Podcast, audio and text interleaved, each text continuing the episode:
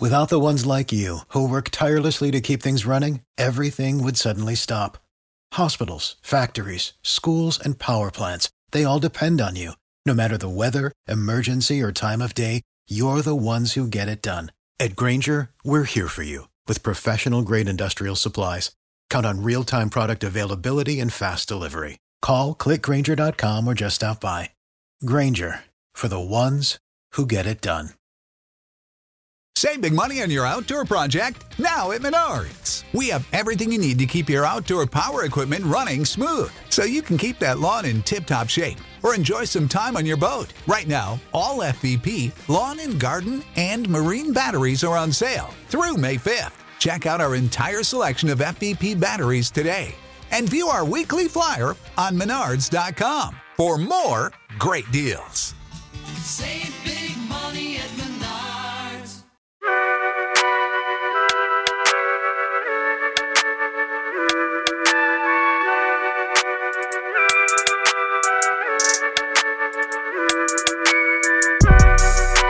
Welcome to the Believe in 76ers podcast. I'm Justin Grasso, And I'm Kevin McCormick. and this is a podcast dedicated to covering the Philadelphia 76ers on the Believe Podcast Network. Kev, uh, are you doing okay today?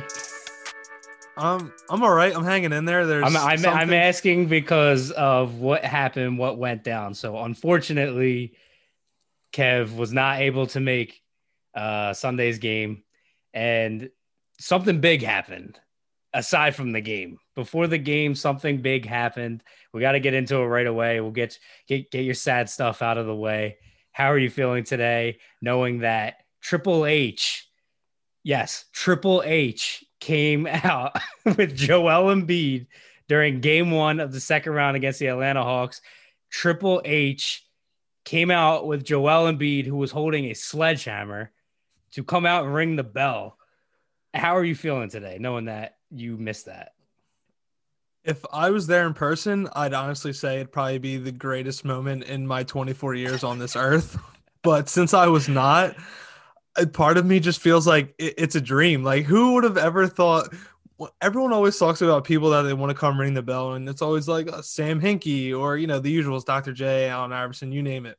But Triple H, not only did he, not only did Triple H ring the bell, they came out to the DX theme music. They had the custom shirts, Triple H with the sledgehammer. Like it was literally, it would have been like the perfect culmination of all my interests coming together in one singular moment. And I didn't get to witness it in person. Well, I'm sorry that happened to you. I don't know if I'll Um, ever recover, to be honest. it was like I I can't believe that happened. Like even right now, it's been it's been over 24 hours since then. I'm still thinking about it. I still have the theme, the uh, DX theme stuck in my head. Like the whole day, I just been like screaming "Degeneration X" in my head, and like I I mean, we talked about this on um I don't remember what episode it was, one of the early ones and we said like man they got to make this dx theme happen. And you say like people on twitter talk about it all the time. It never happens. Like anytime someone wants something to happen during that bell ringing ceremony it never mm-hmm. happens. This happened. Like this is real. I still can't believe it happened. But triple h came out with joel Embiid to ring the bell. It was just like it was so unexpected. Like like how i was telling you beforehand the lights the lights go out Matt Cord does his, you know, his his whole the bell is a whatever spiel. I don't I don't have it memorized at this point, which is crazy that I don't. And he goes ringing tonight's bell, and then it's just like five seconds of silence, and then all you hear is, "Are you ready?" And it starts like the whole place lights up green. Triple H, Joel Embiid come out, and it. I mean, at that point, everyone in the crowd is probably thinking the Sixers are going to smoke this team. Like that's it. The Atlanta Hawks are done. Game one. It's all the Sixers. And then that's not how it went. What did you see from the Sixers in that first half that they just completely did not come out the way you thought they would come out? I mean, part of it is you kind of just have to tip your cap to Atlanta to a point too. They hit almost everything. Like they always say, it's a make sure. or miss league. Atlanta was just burying everything. I mean, they did it for most of the game, but it, it stood out the most in the first half. But Trae Young just doing Trae Young things, whether it was picking up cheap fouls or taking two steps across half court and, and drilling a 30 footer. I mean, it was just they came out and they punched the Sixers in the mouth. To be honest, uh, I don't know if I don't know if I could say the Sixers really were overlooking the Atlanta Hawks, but if they were underestimating them in any sense, they Atlanta came out in the first half and said, "Hey, we don't care that you're the one seed. We don't care that you're this top defensive juggernaut and like a, an Eastern Conference favorite. We're gonna come in here like we're gonna act like this is our house." Trae Young has fully embraced the supervillain role, and I think the team's really starting to fall in line with that. But Danny Green struggled early on, and the pick and roll was the pick and roll defense is something that I wrote about in my Keys to Victory article that went out before the series started because that that's a big component of the, their offense that that pairing of Trae Young and Clint Capela, and in that first half with you know Danny Green just going over and Joel Embiid dropping back, Trae Young had a field day with it, and it, it really didn't show until the second half where Doc finally started to adjust from it for things starting to work. But turnovers were the big thing, nine turnovers in the first quarter. 19 as a whole in the game. I mean, you just you can't give up the ball that many times and expect to win in the playoffs. But you know, just Atlanta going nuclear and the the turnover issues early on were the two big things that stood out. Yeah, I, I don't think that the Sixers overlooked the Hawks. I th- I think it it was pretty clear that in the first round, this team is for real. Like Trae Young is establishing himself as someone who's really not afraid of that spotlight, that playoff spotlight. You know, there, there's some young players who come in and and they kind of disappear and uh, that's just not Trae Young, and and he proved that again really on Sunday because like again hostile crowd, like it's not easy to win in Philly. I you know I confidently stated last weekend that I don't think the Sixers lose a game at home during these playoffs, and then Atlanta came in, and I mean there couldn't have been more a more perfect first half for them. Like you said, they hit everything, and the Sixers really weren't hitting their shots, and they couldn't take care of the ball. And and that's a huge issue especially when you get to the playoffs and you're playing a team that really wants to make a statement. And like i said the, the sixers came in they had this this crazy intro and you know they put all this energy into this intro and you have to believe that the hawks are watching that and they're thinking like this team's overlooking us. Like th- this is this is a circus right now going on. They're bringing in wwe wrestlers and all this and Atlanta wants to punch them in the mouth. And the whole time I'm thinking, I don't know how many times have you seen the movie Step Brothers? A good amount. Okay, so you know that scene where they're inter- like they're interviewing for a bunch of jobs, but then they get to the one with Seth Rogen, and Seth Rogen's like, "This is awesome. You're wearing tuxedos. It's funny as hell. Like, let's do this. You got the job." And then like the whole the whole fart happens, and then he's like, "You know what? Now the tuxedos seem kind of messed up." That's how I felt about that intro, where it's like, this is awesome, they're gonna win, and blah blah blah. Now it's like, now they're getting smoked. Now the intro seems kind of messed up. That looks stupid. So that that's just how I felt watching the first half of that game. And um, you know, you mentioned Danny Green. Obviously, Danny Green comes out and he's the one guarding Trae Young. Now on a team that has Ben Simmons, that has Matisse Thybulle, I'm sure not a lot of people wanted to see Danny Green guard Trae Young. Honestly, I expected it. I'm sure you did. Um, it's just the way Doc rolls. In the first half, he has Danny Green guarding those guys, and then he he runs to that in the second half with Ben Simmons. So, with that being said, as I expected Danny Green to guard Trae Young, at a certain point, I expected Doc Rivers to make that early adjustment to say, "Hey, this is not working out." So I think it's safe to say Danny Green had his worst performance of the playoffs, correct? Yeah, that was a rough showing. And it stinks too because he did so well against Russell Westbrook in round one and then that game one against Trae. Obviously, two very different beasts. Trae is a lot more crafty. He can hit a shot from pretty much anywhere. So, you know, di- different defensive mindset. But I-, I was with you. I fully expected Danny Green to open the game on him just because – Doc Rivers typically in the start of games likes to use Ben Simmons as a floater, you know, save his energy for the guts of the game. And whether people want to admit it or not, putting Danny Green on, on Trae Young to start the game was the right move. And the beginning of the third quarter showed it. Doc Rivers made the right. adjustment in the second half to put Ben Simmons on him. And what happened literally in what, 40 seconds?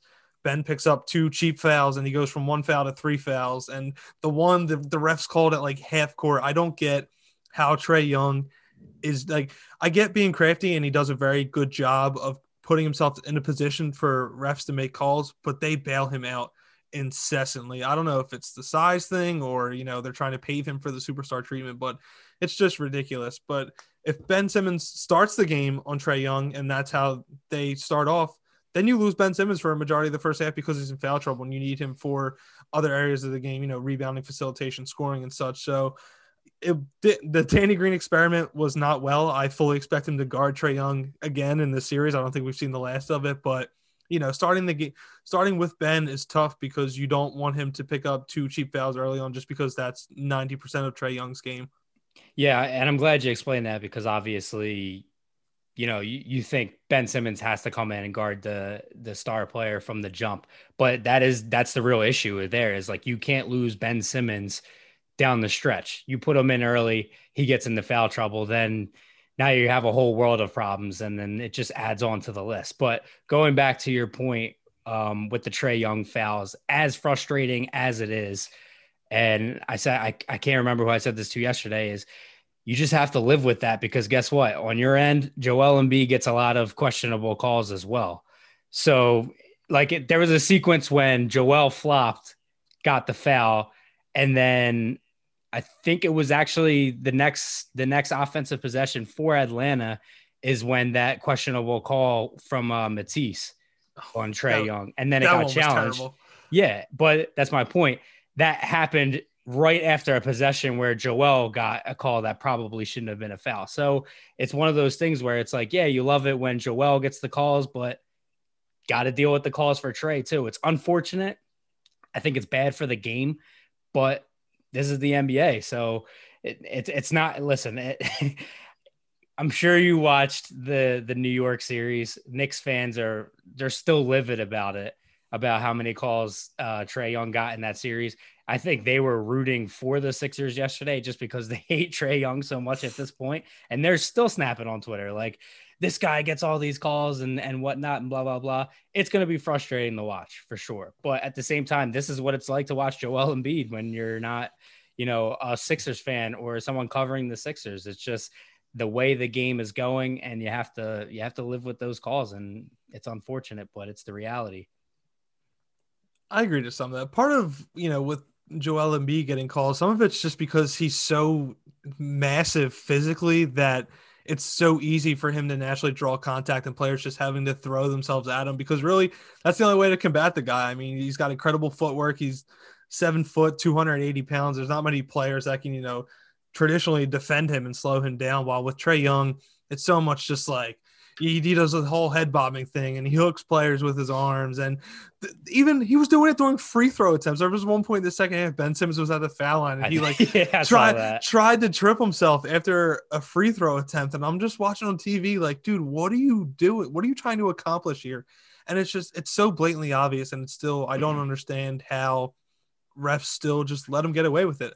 You know he's gonna get some just because you know he's crafty and, and he's good and he knows what he's doing, but what happened to the whole playoff fouls and guys getting to play in the playoffs? I feel like even in the Washington series, these games have still been officiated so tight that it's still it really does still feel like regular season.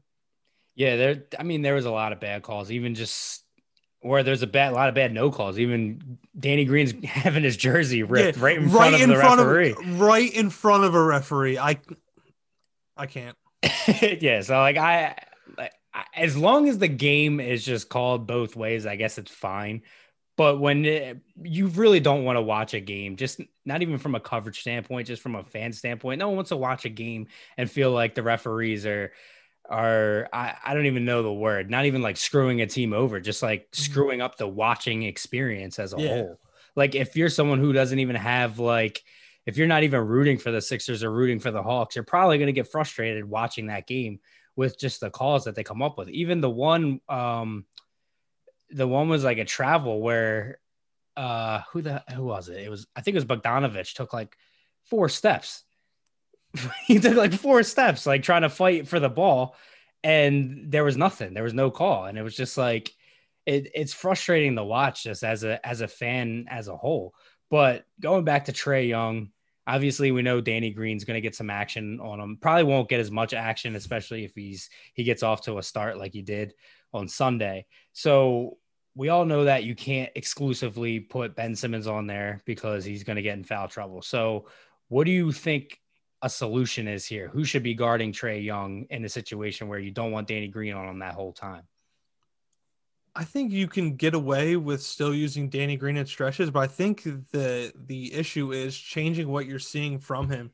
That drop pick and roll coverage is just not going to work. It it almost was like nightmare fuel. Like I was watching last postseason where Brett Brown did that drop coverage on every pick and roll, and Jayson Tatum and Kemba Walker were just stepping into wide open threes incessantly. I think in the second half, when they really started to blitz the pick and roll and they were trapping him more, it worked a lot better. I mean, you want to get the ball out of his hands. You want to make the rest of that roster beat you. You don't want to sit back and just let their star player win. Yes, Atlanta has, you know, they have a lot of talent, but they don't have that, you know, I'll live with Bogdan Bogdanovich beating the Sixers. I'm not going to live with Trae Young beating the Sixers just because – he is their offensive juggernaut. So I mean, you just want to force the ball out of his hands, force guys like Bogdanovich, like John Collins, like Kevin Huerter to make plays because you know that's where the edge is. They're much easier to defend, and it really just comes down to that. I mean, outside of maybe throwing Matisse Thybulle, like have Matisse Thybulle be the first guy off the bench, live with him getting in foul trouble early, see how much time you can stall before having to put Ben Simmons on him, but. It really feels like after seeing how game one was officiated, that it's going to be very tough to have Ben Simmons on Trae Young in long stretches.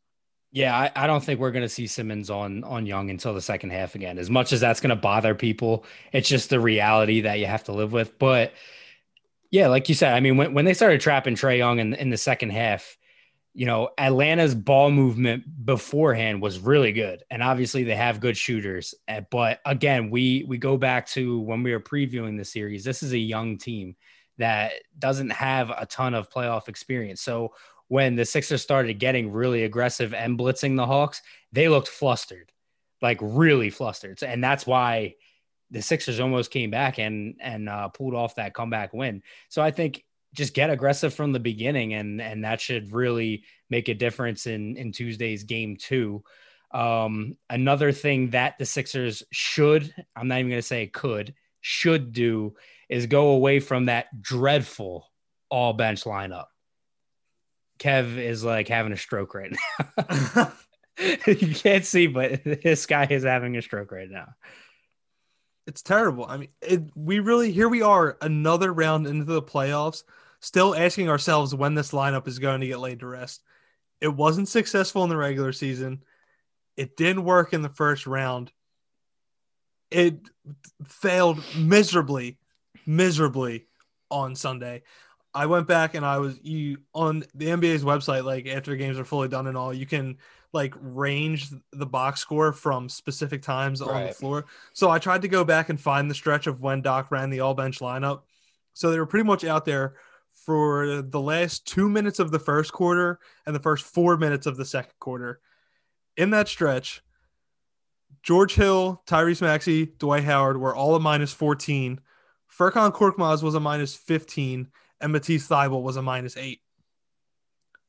That that's the game right there in that stretch. That's, yeah, that's definitely un- by four. That that was the run that made a you know 11 to 12 point deficit the 25 26 point deficit if they're able to hold their own or if you know you have tobias harris or ben simmons out there to hold the fort down a little bit and stop the bleeding in a sense and you go into halftime with a little bit less of a deficit and you know don't have to play as much catch up as you did in the second. Like you said, when they up that intensity towards the end, Atlanta they were rattled. They were not ready for a defense like that, and you, it showed. They struggled mightily to get the ball across half court. It showed shades early on of when Nick Nurse used to up the intensity against the Sixers before, and you know those dreaded flashbacks start to happen. But if you don't roll out that all bench lineup and and you keep a starter out there, you know it it really could have stopped the bleeding and made life simpler. It Just the offensive inconsistency, time and time again, proves to be an issue with that group. But Doc Rivers, I don't know why at this point in the season,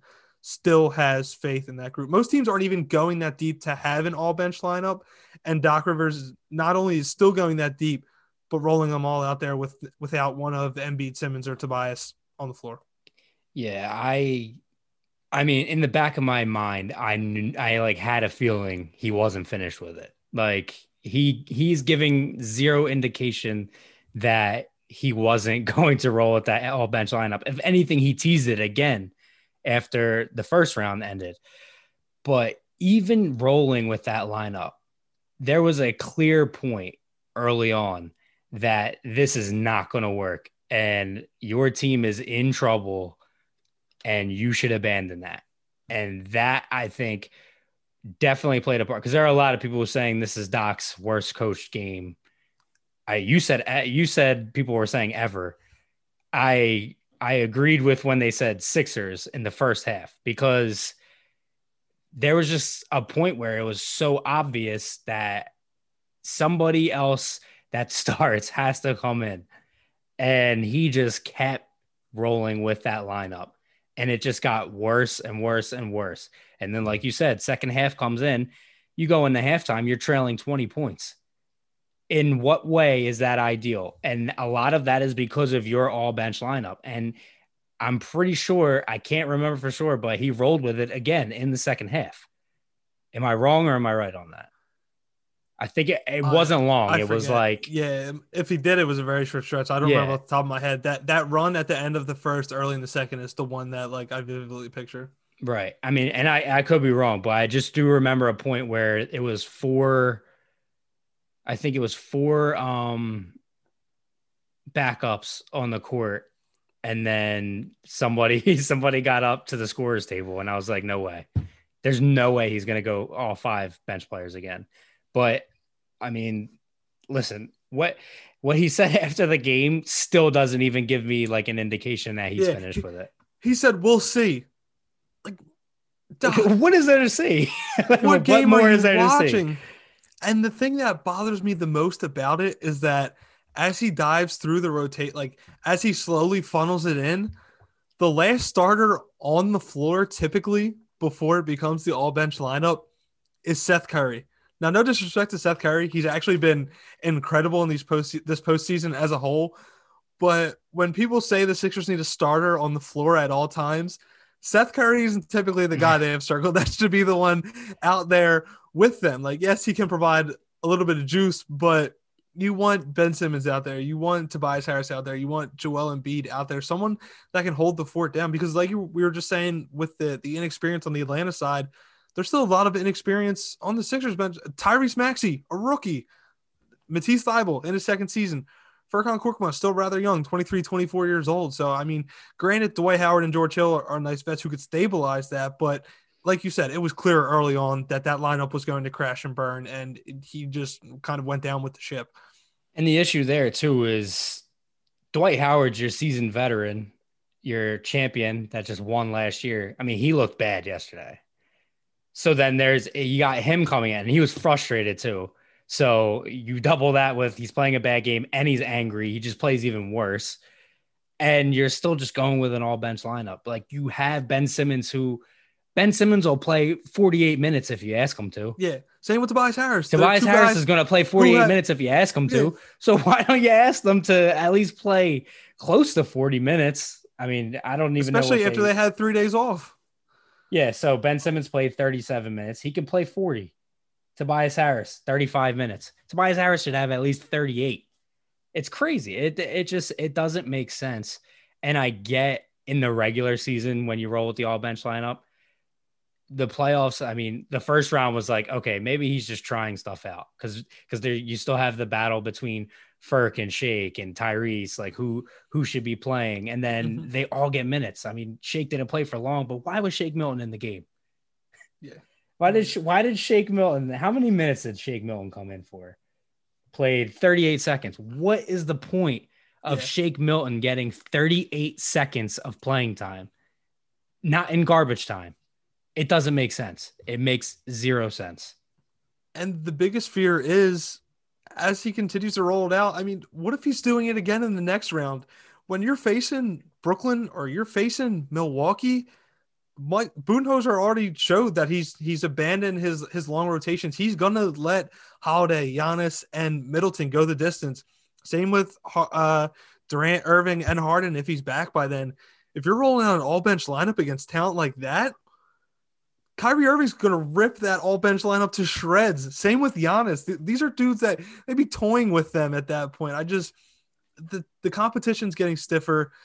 I get Doc's faith and you know having the optionality and having so many guys that he can go to off the bench, but the rotation really needs to start to slim out because the, you know it, it's just needed. Teams don't go 10, 11 deep in the postseason. It's so extremely unorthodox and unheard of. And it's, it's like you said, we we agreed that it felt like the first round was like this trial period, but trial runs over. You- You're playing real teams now. No no disrespect to the Wizards, but they didn't really deserve to be in the playoffs, and everyone knew it. Now you're playing a team that has a lot of talent. They're they're deep in their own right, and you know they can sustain their offense like they showed in Game One. It's just that lineup has shown that it's not reliable, and if you're not reliable, you shouldn't be played in the playoffs. Simple as Yeah. that. Maybe that game was a blessing in disguise, and it's one of those learning experiences where Mhm. Doc finally gets it. Like, all right, Hopefully. game one at home should win, get punched in the mouth. You lose. So then you decide, okay, maybe that all bench lineup isn't it. Maybe it's really time to stop toying around. But like I said, I got zero indication with his post game quote that he's done with this. I think that he might try to roll it out again. It's so funny too because I think back to training camp when training camp was wrapping up. I remember I did like a uh, a, rot- a rotation prediction, and basically I had it as because he he made it very clear like there's going to be an all bench lineup, and I remember putting that out there, and a lot of people called me dumb for saying that. Like, what is this uh, CYO ball? Like, there's no all bench lineup. This is the pros. And then it's so funny because now we're here in the second round and he's still rolling out an all bench lineup. But it's like, listen, that was the reality of it. He made it clear he's going to do that. I'm just reporting what I'm what I'm like hearing, and he's still rolling with it. And I don't know why. Uh, I hope that game two we see something else because if not, we can we can be talking about uh Sixers going into Atlanta down 0-2. Uh, I I don't think that's happening. I, I I think well we'll get to it. we'll we'll do our prediction. We'll do our prediction. So let's let's get to the positive real quick. We'll get off the all bench lineup unless you have some some crazy or uh do you have any other anything to add on that? no, just please, You look please, you look please, sick. You're like turning please, green. please get rid of it. Just- you're, so sick. Um like if they're gonna roll with the all bench, like can Sam Cassell come in and hold the fort down with that all bench lineup? Is there a rule of that? Is, are play, are player coaches still a thing? Like I know that was a like it was allowed in the '60s, and and Bill Russell was a player coach for the Celtics. Can Sam Cassell try and hold down that bench unit? Then maybe that'd I might be able to get on board. with Sam that. and Doc, Sam and Doc Yeah. back to their playing days. That'd be that'd be funny as hell. Um, let's get to the positive. All right, let's get off. Sixers lost. Um, Joel Embiid played, which I didn't think he was going to play. I don't think you thought he was going to play. Came out for his pregame workout. Was moving really well. I know it's just it's just workouts. It's just pregame stuff. I mean, he looked good.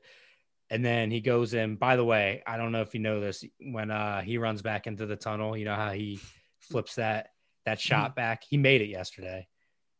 It was an omen. Which again, yeah, it was it was one of those things where it's like everything is. you is think that was the moment he knew he was playing? I think so. I think because I think I think it ultimately came down to you go out there, see how the pain feels. If you're feeling good, then you know, then you play, whatever. So he makes that, does his DX intro, and then that's when you're thinking, you know, everything's gonna go right for this team. Nothing went right in the beginning, but Joel was a bright spot.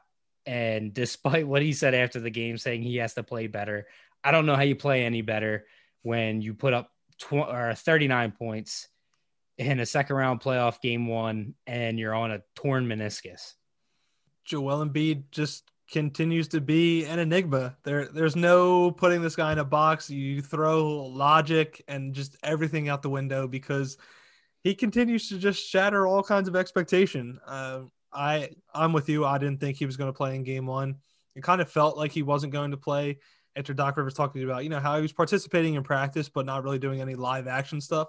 So it felt like he was close but not that close. I was completely blown away when I saw the, the report that he was going to be in and starting, but he was nothing short of incredible. And I think his comments after the game really stapled just how laser focused he is right now. I think he's playing in a lot of pain. I think you saw it a lot in the second half where, you know, times getting up and down the court, it really looked like the pain was starting to set in and hurt on him, but he didn't stop. The dude is built different. I mean, to put it that way. And when he talked about after the game of, you know, throwing his body on the line and all he wants to do is win a championship and he's not going to let anything get in his way. I think that performance was a testament to that. There's no way that knee feels 100%. You know, a torn meniscus just sounds scary in general, let alone going out and scoring 39 points on it. So, credit to him. I think he's playing through a lot right now. Hopefully, it kind of boosts the team of, you know, wanting to help lead the charge of him playing through hurt. But I mean, just incredible showing. Definitely, definitely. And I, you know, after the game, he just wasn't. I, I mean, he was probably tired, but it, it seemed like he was. He had like this. I can't wait to to destroy this this team in game two. I don't know if he's going to play. We have no idea. Um, we should get an update at some point. Probably after we record this, we'll get one pretty quickly. I'm going to assume he's going to be questionable going into the matchup, just because that's that's the smart way to do it because you don't know if he's definitely going to play. That gives Atlanta the idea that all right, we have to prepare with Embiid, we have to prepare without Embiid on the floor. So it, it just kind of gives you a competitive advantage. He'll probably be a game time decision. And I think pretty much throughout the rest of the playoffs, it's going to be, you know, how much can he take really? And it's probably just going to be, you know, can you take, can you take this pain and play this next game? So he'll probably be questionable every single time, to be honest but yeah, I mean, his performance was you can't ask for much better. And if he plays game two, I think he will at this point. I think unless there's some notable setback that we all see on the court, I think he's going to play. Um, so assuming he plays, I think that the Sixers definitely win game two. And um, they're not going to come out looking like they did in game one. I think that that was just, I don't know if they were overlooking Atlanta. I don't think they were. I think it just came down to everything went right for Atlanta. And I think the Sixers just played soft on them a little bit. So as long as nobody gets into foul trouble, and like Ben Simmons said, the refs, hopefully the refs let us play a little more physical. I think that they they'll come out and the Sixers are going to be super aggressive because they're going to get right to Trap trapping Trae Young and make these other guys around them beat them. Like you said, you can live with Trae Young, or no, you said you can live with Bogdan Bogdanovich beating you, but not Trey Young. And it's true. You want to make the supporting cast beat you. So I think that the Sixers even the score at one and one, and they go into Atlanta looking to try and uh, and get ahead. What do you think? I think we see a statement win in game two. One thing that really stood out to me this year for the Sixers is just how personal they took everything. Like when you look back to the first time uh, the Sixers played Brooklyn post James Harden trade, and when Ben Simmons finally got his hands on James Harden defensively, you saw he was putting his all into it, and he made a statement that game that hey, they made the right decision not trading me for this guy, and he was doing everything in his power to show that was right. And then when you go to the Knicks game at home, when Tobias Harris just completely erupted on Julius Randle, you know, he hits that shot in the clutch and he's screaming, I'm an all star to the crowd, and just how fired up he was. It, you saw how just how personal they take things and how it elevates their game in the right moments. And I think that they're going to take that loss personally, as they should. You let a team come in and beat you on your home floor, a place where you have been pretty much unstoppable for the past two seasons. And I think they rectify that in game two. They're going to come out strong. I think Joel Embiid's going to be hungry. All of them are going to be hungry to come and, and just make that statement of, hey, you stole game one. Congratulations. But, you know, we're taking this series back now. Yeah. And, and while you were going through that, also, I remember um, many points during uh, Sunday's game that they got frustrated over, uh, you know, a lack of calls from the refs for their side and then obviously calls against them. I think that that's another thing that, you know, they get a day to cool down because they were mad. Like they were just frustrated the whole game. And I remember, I think they played, it might have been a game in Indiana where they straight up said, like, we're the whole game, we were out of it in the second half because we were so worried about, you know, calls we're not getting or calls that are going against us. So I think that that's another thing. It kind of gives them time to reset their minds. And hopefully they're not thinking about, going in and oh, is this ref going to let me play against Trae Young, play the way I want to play?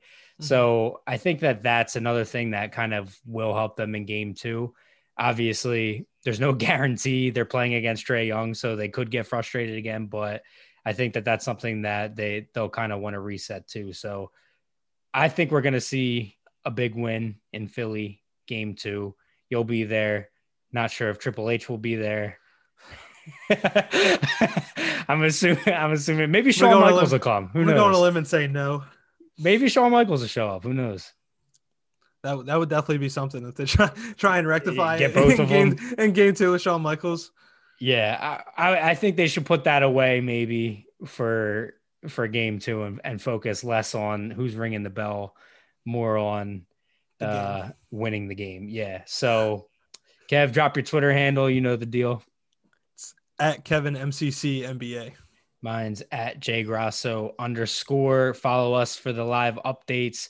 Uh, Sixers are currently in a film session right now, which we need to get on that that media availability because we're, we're we're cutting it close here. Follow us for the live updates uh, from practices, shoot arounds, all that good stuff. And uh, we'll talk to you after game two. Thanks for tuning in.